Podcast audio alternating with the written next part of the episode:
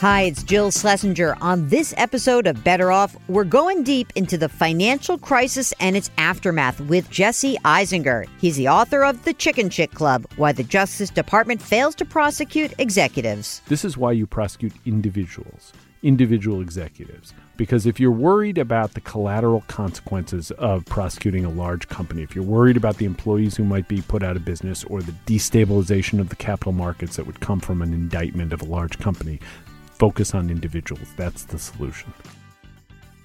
Welcome to the Better Off podcast, sponsored by Betterment, the largest independent online financial advisor. Well, we are coming up on the anniversary of like the worst part of the financial crisis. You probably tried to forget about this, September, October of two thousand eight, and almost nine years later, where do we stand? Who's been thrown in jail, you ask? Not that many people, by the way. Our guest today is Jesse Eisinger. He's a senior reporter and editor at ProPublica. He is the author of a new book. It's called The Chicken Shit Club, Why the Justice Department Fails to Prosecute Executives. Now, you probably know Jesse's byline. He and his colleague won the Pulitzer Prize for national reporting back in two thousand eleven. He and Jake Bernstein for their national reporting on the exposure of questionable practices on Wall Street that contributed to the nation's economic meltdown. Uh, he was a columnist for The Times, DealBook section. He has appeared in The Atlantic and The New Yorker. So with that background, Jesse is the perfect person to help explain to us what happened with the lack of prosecution in the aftermath of the financial crisis. So right now, my interview with Jesse Eisinger. You're listening to Better Off with Jill Schlesinger. Jesse Eisinger, welcome to Better Off. It's so nice to have you here after reading your byline for so many years. Thank you for having me. I appreciate that. Um, so, Jesse, we start the interview off with a very, very hard question. You ready? Uh-huh. What was the best financial decision you've ever made? Wow. Best financial decision I've ever made. Well, you know, I'm in nonprofit journalism. I you probably say that I have never made a really good financial decision. But uh, I uh, I've just gotten very lucky. I've been able to do the kinds of work that I want to do and get paid pretty well for it. Um, as a reporter, you know, I um, early on I was covering finance and had a little nibble here and there from Wall Street, and never really wanted to go. And managed to, you know, work in journalism and pay the bills. So uh, I feel that the decision was to stick with something I loved and hope that it would work out, and it has. You're blessed. I am. That's pretty I, great. I mean, I, I work at ProPublica as a nonprofit, but uh, I really think of it as journalism paradise. I'm really lucky. That's so fabulous. Okay, so you've written this new book. It's called The Chicken Shit Club, Why the Justice Department Fails to Prosecute Executives. So first, explain the title so that I don't have to keep saying it and get in trouble. Sure. So the title comes from uh, Jim Comey, of all people. Your listeners will know him from just being fired as F B I director uh, by Donald Trump. But fifteen years ago, he became the U S attorney in the Southern District of New York. And you have to understand a little bit about what the Southern District is. It is the premier office of the Department of Justice, particularly for corporate crime, securities crime. And uh, he gathered all of his criminal prosecutors together. These are the best of the best of the best. They're hotshots. They've gone to the best schools, uh, best clerkships, and they think of themselves as the best. And he uh, said, how many of you guys have never lost a case? Bunch of hands shoot up because they're so proud of their trial records. And he said, well, me and my buddies have a name for you guys. You're the Chicken Shit Club. Boom, hands go down. Did um, I say up? I mean yeah. down. I mean down, down, and, down. Uh, and, you know, the back straightened, and he essentially went on to say, look, your job is not about winning. It's not about racking up an undefeated record. Your job is to do justice. And if you are taking on the low-hanging fruit, the easy pickings, and beating them up and winning all the time, you're not doing your job. You need to take on the most powerful wrongdoers. Be ambitious. Can you just discuss a little bit about how the roots of your desire to write this book? You covered the financial crisis, yeah. right? Yeah, absolutely. And what was striking about the financial crisis for you in covering it from the prosecutorial side? Well, w- the financial crisis is the most calamitous economic event of our lifetimes, of generations. It's the worst financial crisis since the Great Depression. And we're still living with the consequences today, both economically and politically. So uh, I've been obsessed with it. I was obsessed with the building problem of the housing bubble before the crash. I wrote about the crash. I wrote about bad actions after the crash that bankers did um, to make it worse and to profit from it. Um, and then I waited around for the prosecutions, and they never came. Um, and I waited and I waited and they never came, and I could not understand it. So I just felt like I needed to really understand the inner workings of the Securities and Exchange Commission and the Department of Justice to find out what, what happened. We um, have been talking about the financial crisis and its aftermath now in eight, nine, ten years. And, of course, there have been so many comments like, you know, no one's really gone to jail. Like, you know, one schlubby poor guy and Fabrice Touré, Fabulous Fab, and these, you know, weird, seemingly extraneous people. So what is it about the misdeeds of the financial crisis that should have been prosecuted in your mind? What should what what was the what would have been the basis for the case? Well, there are a lot of cases. I think dozens and dozens of bankers probably could have been prosecuted, and there are a variety of issues. One would just be simply misleading about the products. So there was fraud in the way mortgages were sold from the mortgage companies to the investment banks. That's so that would one. be the mortgage company that itself. That would be the mortgage companies themselves. So that would be Countrywide, Wamu, New Century, Ameriquest, those kind of companies. Um, and uh, th- there's clear evidence of it, and there have been charges that just haven't been charges against individuals about that. Then there would be, then the Wall Street banks bundled those securities. And they um, knew what was in those. They knew that there was a pipe and hot crap plenty, in there. There's plenty of evidence that they knew or should have known, ne- willfully neglected it. Um, and uh, there's evidence that they um, they gamed the system there. Um, so those there's sets of charges there. Then there would be sets of charges about misrepresenting your books, the value of your assets. In fact, one banker did go to prison for overseeing two traders who lied about the value of their mortgage securities on their books. That's a crime. You can go to prison for it. Now, there is no one, literally no one on Wall Street um, or no prosecutor who thinks he, that Kareem Sarageldin from Credit Suisse is the only guy who lied about the value of the mortgage securities at the height of the crash. That's just not feasible. It's not possible. So why couldn't they have made cases there? It's really inexplicable. And then I think the executives, the top executives, probably lied about the value of their assets, about the state of their business, um, when they were talking to banks that were lending to them, the regulators, and the public.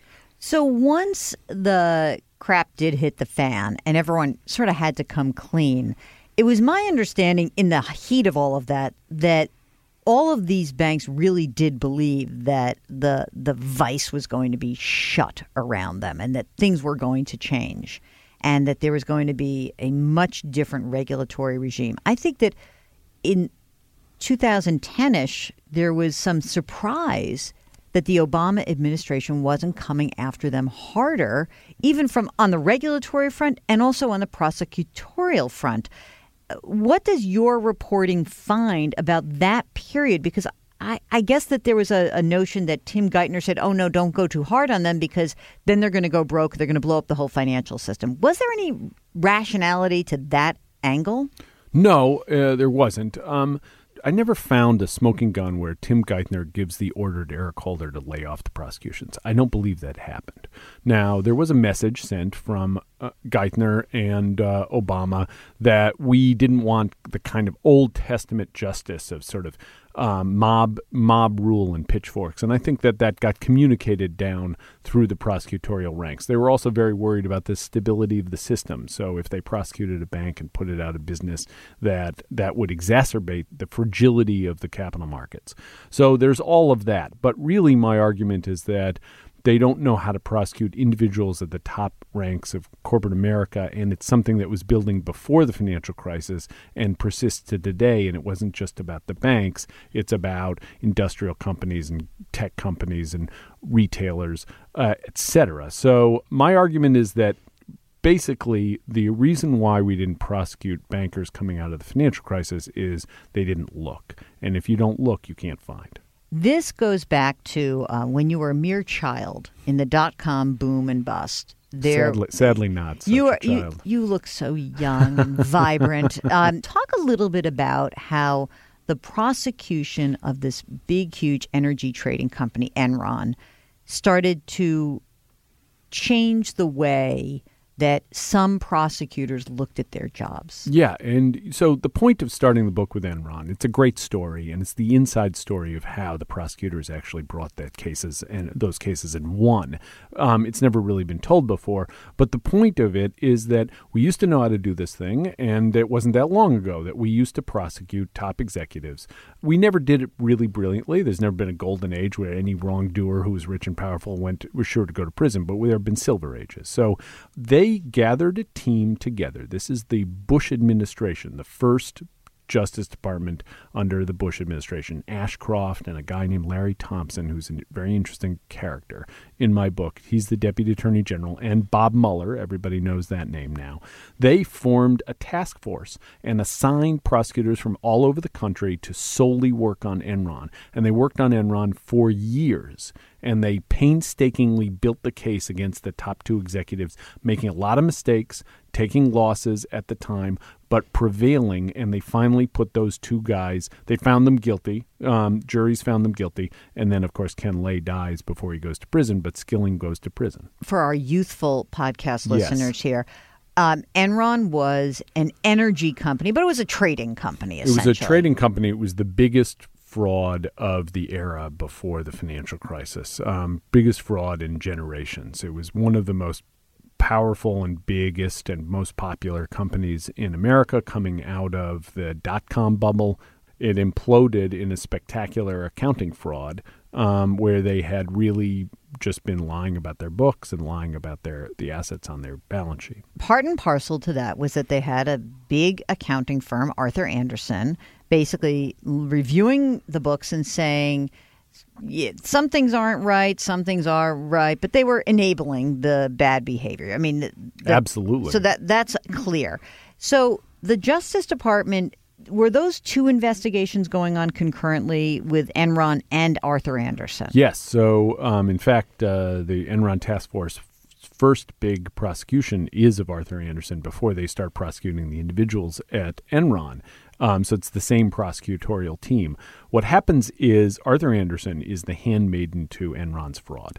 They are enabling, as you say, their accounting fraud, but they do something worse. What they do is when the investigation starts, Andersen literally destroys tons of documents. There's like an email that goes out. It's an email that goes out that says, uh, guys, um, I just want to remind you of our document retention policies. Everybody understands the message, and they start destroying physical physical tons of documents, emails, everything related to the Enron audit.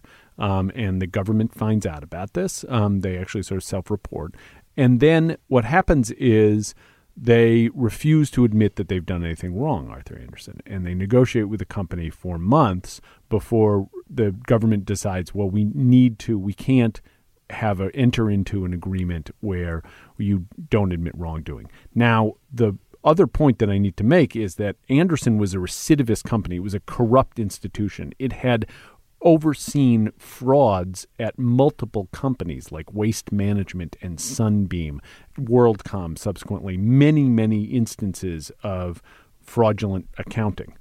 And so when they didn't admit that they were going to do it, that they'd done anything wrong, the government decided, well, we have to take them to court. Okay, so they go after Arthur Andersen, and essentially they say, yes, this firm really screwed up. The jur- the jury decides that, yes, they did obstruct justice, and uh, Andersen winds down. They um, they go out of business. Now, do they go out of business because of this judgment? Well, it's it's debatable. You can't um, you can't uh, pin it on any one factor. My view is that the prosecution accelerated its demise, but did not cause its demise. Um, there's a uh, the, it's sort of obvious. The uh, customers were fleeing.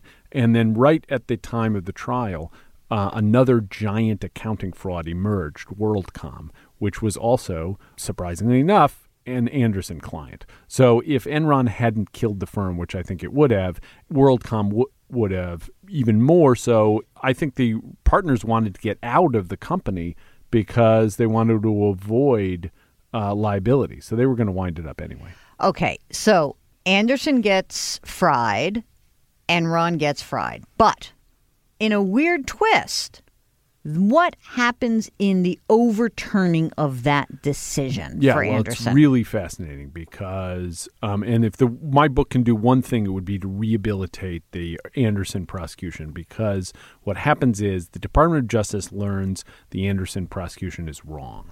It was it was a mistake. It was overly aggressive. Why did they learn that? Well, they learned that because there's an incredible P R campaign. And the P R campaign essentially changes the subject from accounting fraud and obstruction of justice and changes it to look at these innocent workers who you uh, put out of right. um, work here.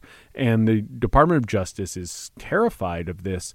Um, there are protests from the workers, the Andersen employees, and they decide, well, we can't really prosecute large companies anymore. So we need to settle with them for money. And you say that Arthur Andersen should have been put out of business, right? I do. Occasionally a rotten company that is um, flouting the law and has run into serial problems might have to be put out of business because there's no other reason. Uh, there's no other way to remedy it or fix it. But I think more important than that is this is why you prosecute individuals. individual executives. Because if you're worried about the collateral consequences of prosecuting a large company, if you're worried about the employees who might be put out of business or the um, destabilization of the capital markets that would come from an indictment of a large company, focus on individuals. That's the solution. This is Better Off with Jill Schlesinger. We'll get back to our interview with Jesse Eisinger in just a minute. Uh, but now we need to take a little break in the action because you're really not going to control whether or not prosecutors are doing enough to put people behind jail bars. What can you do?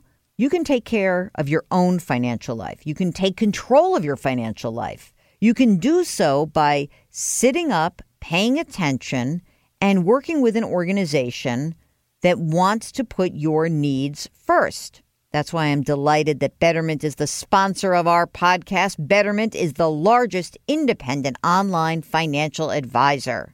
Betterment offers low, transparent advisory fees compared to traditional services. But more importantly, as your personal investment manager, Betterment's got your back. No commissions, no funds of their own.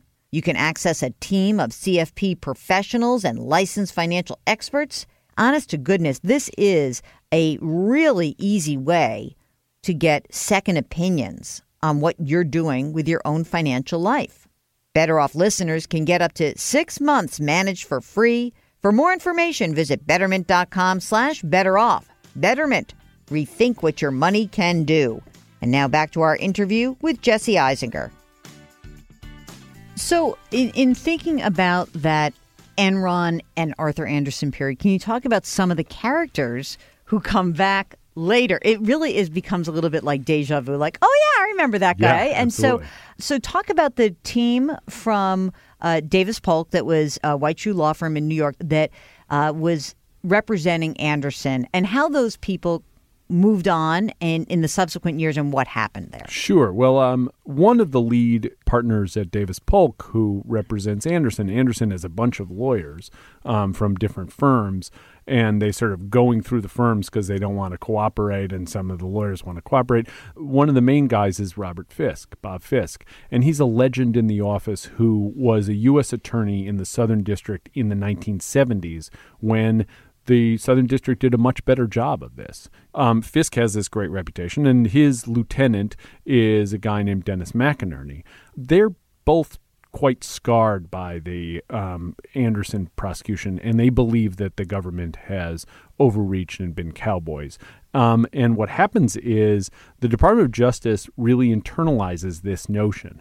And so Dennis McInerney gets hired by the Obama D O J in the fraud section of the main justice of the Washington, D C headquarters of the mm. Department of Justice. So he's overseeing the bank prosecutions or what might come of the bank prosecutions. And he's been scarred by this incredible prosecution of Arthur Andersen and Lanny Brewer, who heads up the criminal division.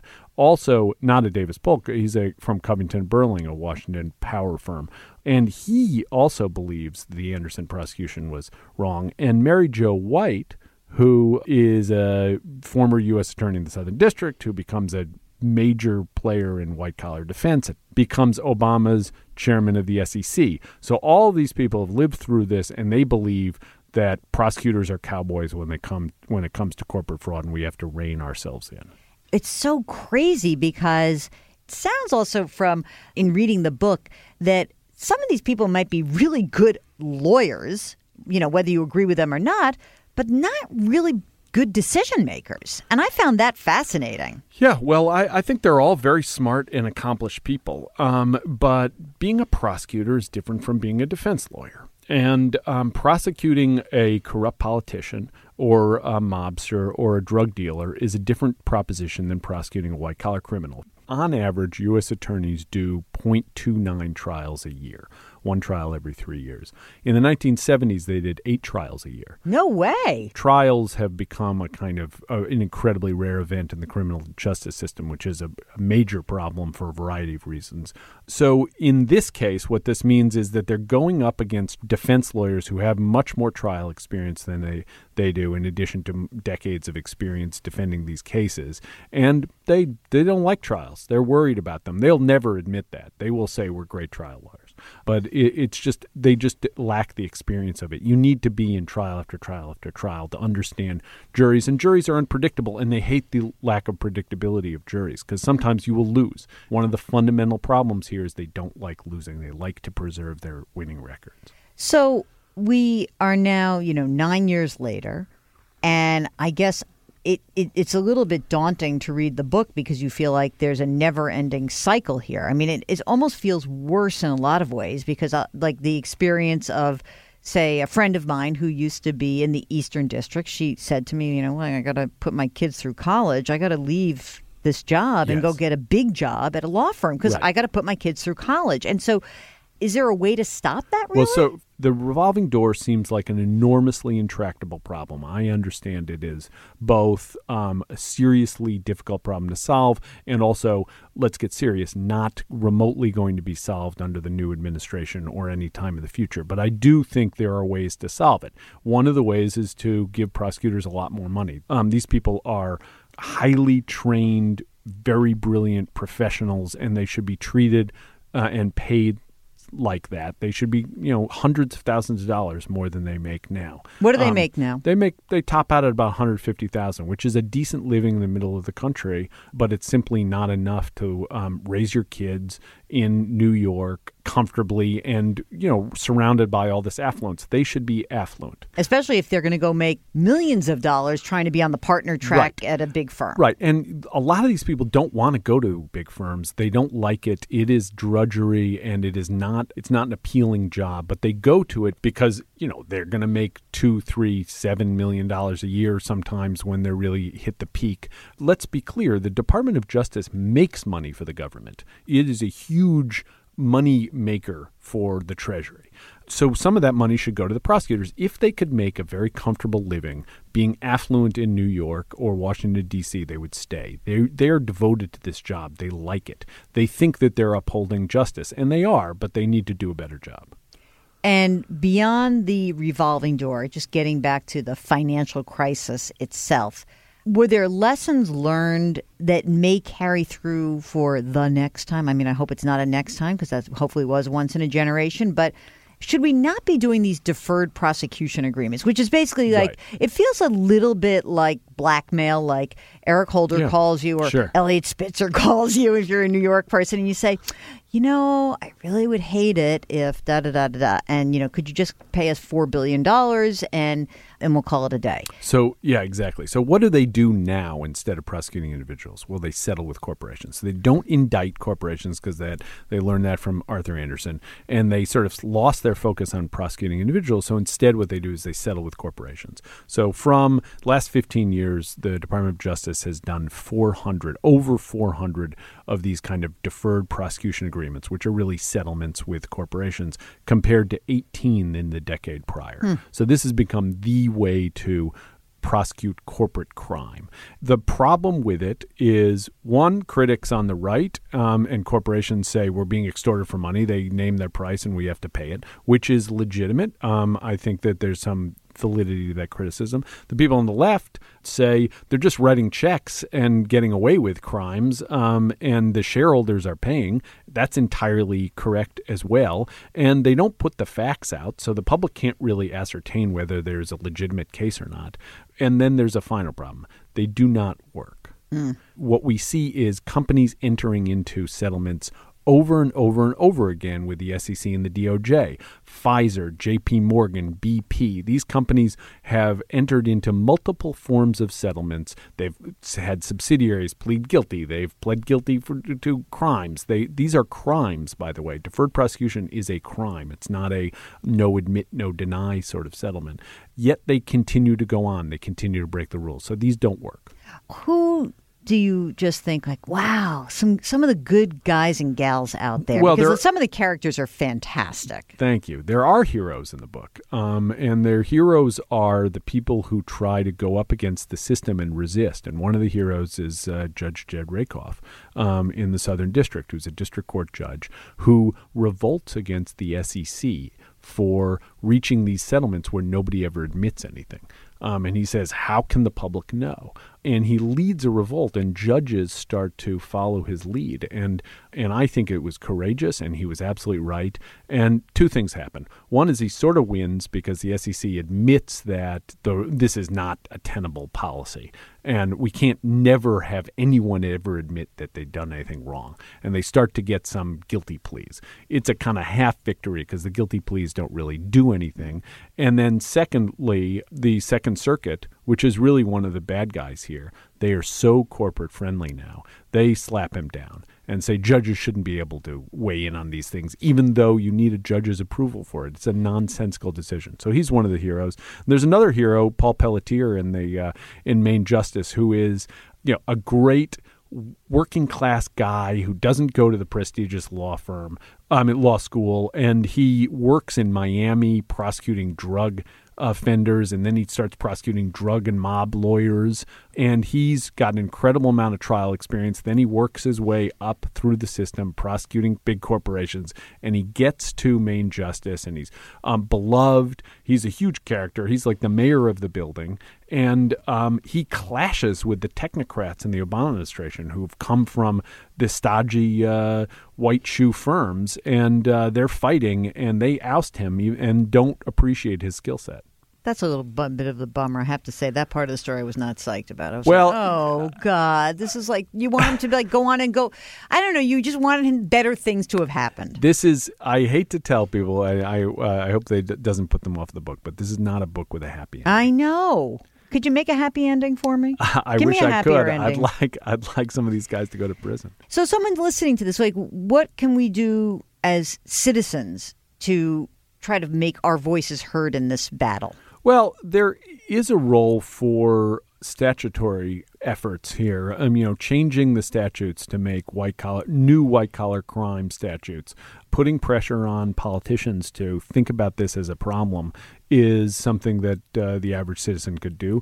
I think people are really angry about this. You know that nobody was held accountable for the financial crisis. And the American public saw that, and they were angry about it. And I think that it undermined Obama. Um, people didn't think that Obama was really cracking down and that he was in the pocket of Wall Street. And it undermined Hillary Clinton, who gave those speeches to Wall Street. And people didn't believe her when she campaigned on cracking down on corporate crime. She said, oh, I want to throw more people in prison, but people didn't believe her. She didn't have credibility. And then when Donald Trump said, these people are in the pocket of Wall Street, and Ted Cruz and Hillary Clinton are in the pocket of Goldman Sachs. It resonated. Um, so he ran on this. He capitalized on it. Now, of course, that was a complete con job because he installed multiple Goldman Sachs bankers into his cabinet. So they were conned, but he still, you know, it, it, he rode the coattails of this anger into office. Jesse Eisinger, before you leave, author of The Chicken Shit Club, uh, writer. Are you have a, a special title at ProPublica? Yeah, I'm a uh, senior reporter and editor at ProPublica. Senior reporter and editor at ProPublica. Jesse, we started the interview and I asked you your best financial decision, and you said, you know, basically staying with journalism and figuring out how to make a career of it. Yeah. Now come clean, mister. Your worst financial decision. um, I have owned one stock in my lifetime. It was the street dot com, where I was, uh, it was a uh, dot-com uh, publication that went public in the late nineties, and I was there, and I got stock. Um, we shot up to over seventy bucks on the first day. It was part of the dot-com bubble, and I had, I had a few shares. And I, but I was locked up. I had friends and family, and it dropped and it dropped and dropped. And when, by the time that I was unlocked, I decided by my own, you know, uh, back of the envelope valuation that it was worth more than that. So maybe it was at thirty, and I thought it was worth thirty-five. Then it dropped to twenty-five. I thought it was, may well, it's probably worth thirty. Then it dropped to twenty, and I thought, oh, it's probably worth twenty-five. And the day I sold it, it was one dollar. I finally gave up, and I sold it, and I bottom ticked it. It was the absolute bottom, historical bottom, and then it bounced. So I, the one stock I've owned, I actually sold it on probably the day or the, the week of its bottom. So you were that schnook. I'm that schnook. Thank yeah. goodness. Yeah. There's always one of us, believe me. Jesse Eisinger, his book is The Chicken Shit Club, Why the Justice Department Fails to Prosecute Executives. Jesse, thank you so much for joining Thanks, us. This was fun. You're listening to Better Off with Jill Schlesinger. Okay, it's time for the listener question of the week. Very excited. We have a first, someone with a cool accent. It really, if you have an accent, you're getting on the show. I promise you right now. Uh, if you would like to get on the program with or without an accent, be sure to send us an email. Ask Jill at better off podcast dot com. Ask Jill at better off podcast dot com. Right now, it's Rob in Los Angeles. Hey, Rob, welcome to the show. What can I do for you? Hi, Jill. It's a pleasure to talk to you. All right. So where's that cool accent from? Uh, originally from Australia, but now here in L A. Oh, it doesn't sound like an L A accent. I'm going to stick with Australian. What's on your okay. mind? What can I do for you? Okay, I've got a bit of a question. So um, pretty basic one. I've still got some uh, some funds in Australia that uh, it's about I'm sitting on about forty thousand dollars. I just kind of want to work out what to do with it, whether maybe I invest it uh, in an investment account in Australia, or if I maybe do a... Um, an exchange and bring it here and put it into my, you know, into my I R A and my investment account here. And I'm, um, you know, I'm just not really too sure if I should maybe leave it in its in its native currency or if I should if I should move it over. What would what would you say in that situation? So tell me a little bit about yourself. How old are you? I'm thirty-one. Okay, single, married? Married, three young children, mm. six and under. What? Tell me about your status. Are you a resident? Are you a citizen? What, what what's your status here? Sure. Yeah, I am a permanent resident. I actually married a, uh, a lovely girl from the from the south, from Tennessee, and uh, she lived in Australia for a number of years. But we've since moved here and, and established our roots here in the U S And we plan on staying here for a good while. Okay. Will you be going back and forth? Not likely. Not for any sort of uh, like relocation or anything. Mm-hmm. Um, you know, not planning on moving back anytime soon. This is. This is definitely where we see ourselves for a good for a good long term. Okay. And uh, tell me about your life here. Tell um, how much do you make together? What are you doing for your own financial life? What's going on? Sure. So uh, my wife stays at home to look at our, to look after our three children. I so it's a single income family. I'm on about seventy thousand dollars a year. Mm-hmm. Uh, we actually um, have bought a house here in L A, and I was able to put down thirty percent uh, on that, which you know helped us get.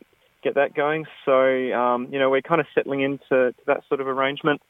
Um, and yeah, so that's, that's kind of where we're at. I'm trying to save as much as I can into, into my retirement account. I maxed out my I R A for the first time last year and hope to do the same again this year. Oh, great. Um, are you an employee or do you work for yourself? Uh, I'm an employee. Retirement account at work? Uh, we do have a four oh one k, but I had a look at it. It's only just recently started up, and I actually don't really uh, like the like the look of it. The fees were quite high. Mm. The investment options, um, I, I don't know. I just didn't. I wasn't too too sure about it. Okay. Well, you know what? If if that's the case, then you're better off with an I R A anyway. So that's good. I presume it's a Roth I R A. Yes. Yes, it is. Okay, great. How about um, emergency reserve fund? What do you have yep. there? So I've got I've got uh, in the bank here. I've probably got about fifteen thousand dollars. Okay. Uh, here in here in a U S account. Okay. All right. Now tell me what is in Australia and what you would be considering moving over here. Sure. So I've got about I've still got about forty five thousand Australian dollars, uh, which in U S money is probably about thirty three thousand dollars at the moment. Mm-hmm. Um, which is actually just the balance. So I did sell some real estate in Australia. Okay. So it's that thirty-three thousand dollars that you're talking about, right? Yes, it is. Okay, a couple of things here. If you brought that money over, there would be an event where you'd have to obviously convert the currency. So, but, you know, I don't know. Like, if you told me that you plan to go back there eventually, or that you're, you know, you really, you know, you've got a little pad on Lizard Island and you want to go, you know, scuba diving every winter with your family, then I would just say leave it there. But it doesn't sound like that. It sounds like you're really, your life is here, right? Yeah, definitely. Okay. So I think you bring it over here. And mm-hmm. it's going to stink, whatever. You'll figure out, you know, you'll pay you'll pay the conversion. It gets over here. Now, once it gets here, I guess the question is what to do with it then. And um, does so right now is putting the the money into your retirement account, is does that suck up all the available funds that you have?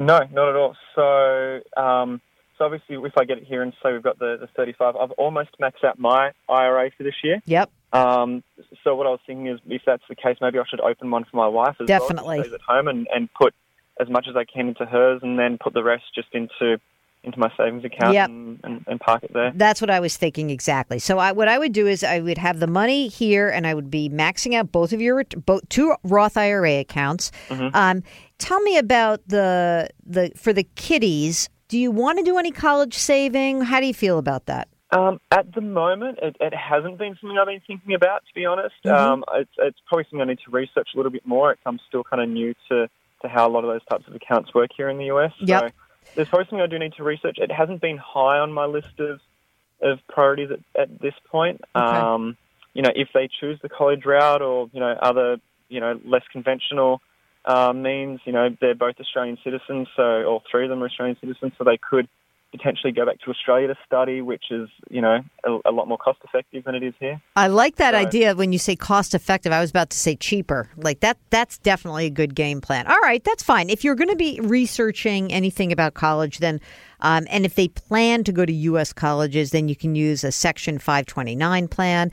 If not, uh, you know, you can throw some money into, like you said, a general investment account. I mean, look, fifteen thousand bucks in just sort of emergency reserve is fine. You could top it off.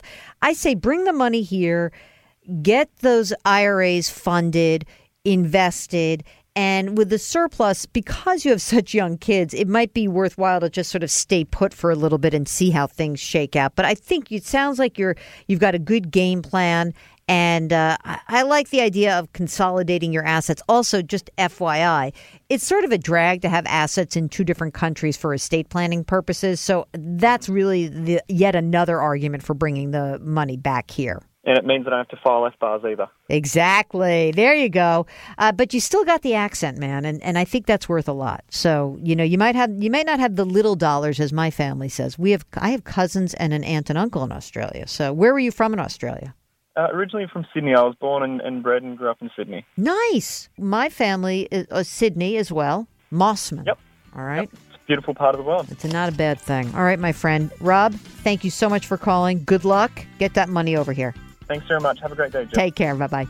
Thanks again to Jesse Eisinger. Go get his book, The Chickenshit Club, Why the Justice Department Fails to Prosecute Executives. And thanks to you for listening. Don't forget, we've got our bonus episode that comes out on Tuesdays and the longer form every single Thursday. You can subscribe via iTunes or wherever you get your podcasts. If you have any questions or suggestions, you can find me on Twitter. My handle is at Jill on Money. That's at Jill on Money. Just use the hashtag BetterOff. You can also reach me via email, askjill at betteroffpodcast dot com. That's askjill at betteroffpodcast dot com. And if you wouldn't mind, please leave us a review or a rating in iTunes. It really will help us out. Better Off is sponsored by Betterment. Our music is composed by Joel Goodman. Mark D'Alercio produces. I'm Jill Schlesinger. See you next week.